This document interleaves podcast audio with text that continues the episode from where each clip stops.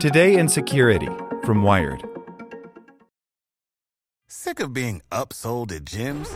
My guy, you're currently a base member. For $90 more, I can upgrade you to our Shred membership. For 130 more, you'll be a Swole member. And for just $300 more, you'll reach Sweat Platinum. At Planet Fitness, you'll get energy without the upsell. Never pushy, always free fitness training and equipment for every workout. It's fitness that fits your budget. Join Planet Fitness for just $1 down and $10 a month. Cancel anytime. Deal ends Friday, May 10th. See Home Club for details. As a longtime foreign correspondent, I've worked in lots of places, but nowhere as important to the world as China. I'm Jane Perlez, former Beijing bureau chief for the New York Times.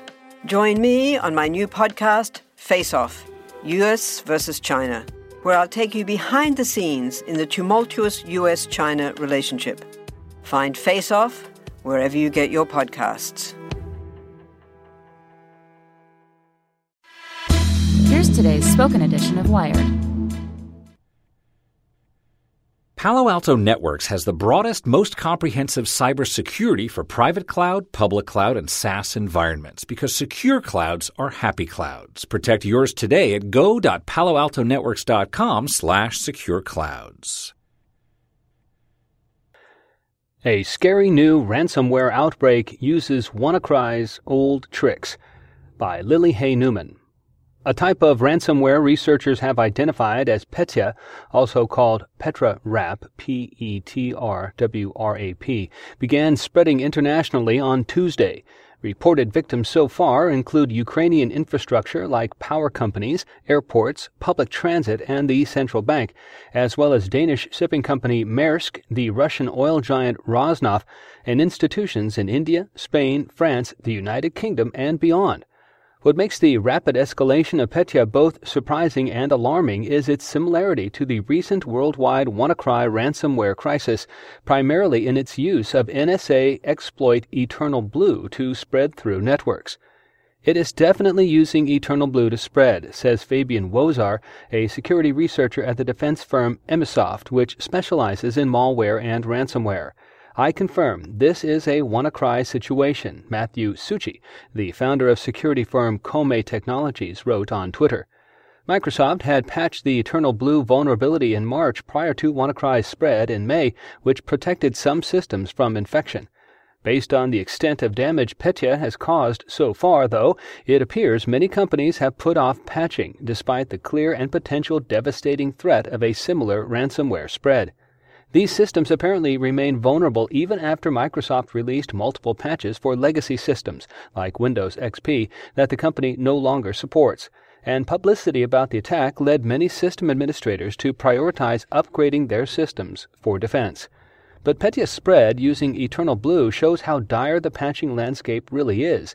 McAfee fellow and chief scientist Raj Samani notes that Petya may use other propagation methods as well for maximum impact. No kill switch. The Petya ransomware itself has circulated since 2016. Its spread has now hastened thanks to malicious upgrades, including the use of Eternal Blue. It has two components. The main malware infects a computer's master boot record and then attempts to encrypt its master file table. If it can't detect the MFT, though, it turns operations over to its other component, a ransomware that Petya incorporates called Mischa, and simply encrypts all the files on the computer's hard drive the way most ransomware does. In either case, once infected, a computer displays a black screen with red text that reads, If you see this text, then your files are no longer accessible, because they have been encrypted. Perhaps you are busy looking for a way to recover your files, but don't waste your time. Nobody can recover your files without our decryption service. Then the ransomware asks for $300 in Bitcoin, the same amount WannaCry demanded. It's not yet clear where the wave of attacks originated or who is behind it. Everyone talked about Ukraine first, but I don't know. It's worldwide, says Malware Hunter Team, a researcher with the Malware Hunter Team Analysis Group. Most troubling, perhaps, is that Petya doesn't appear to incorporate the errors that stunted WannaCry's spread. The amateurish mistakes that marked that earlier outbreak limited both the scope and the eventual payouts collected. WannaCry even included a kill switch that shut it off entirely, and that security researchers used to control its spread.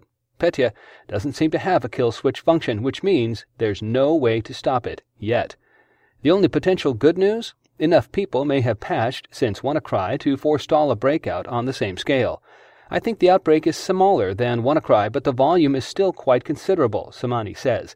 This is particularly nasty. It's not as widespread, but it's certainly quite significant. So far, this round of attacks has netted 1.5 Bitcoin, or around $3,500. That may not seem like much so far, but the number has steadily increased since the first reports broke this morning. We'll continue to update this story as it develops and details become clear.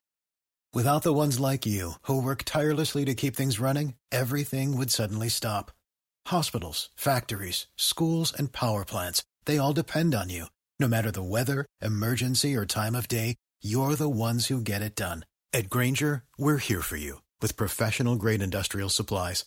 Count on real time product availability and fast delivery. Call clickgrainger.com or just stop by. Grainger for the ones who get it done.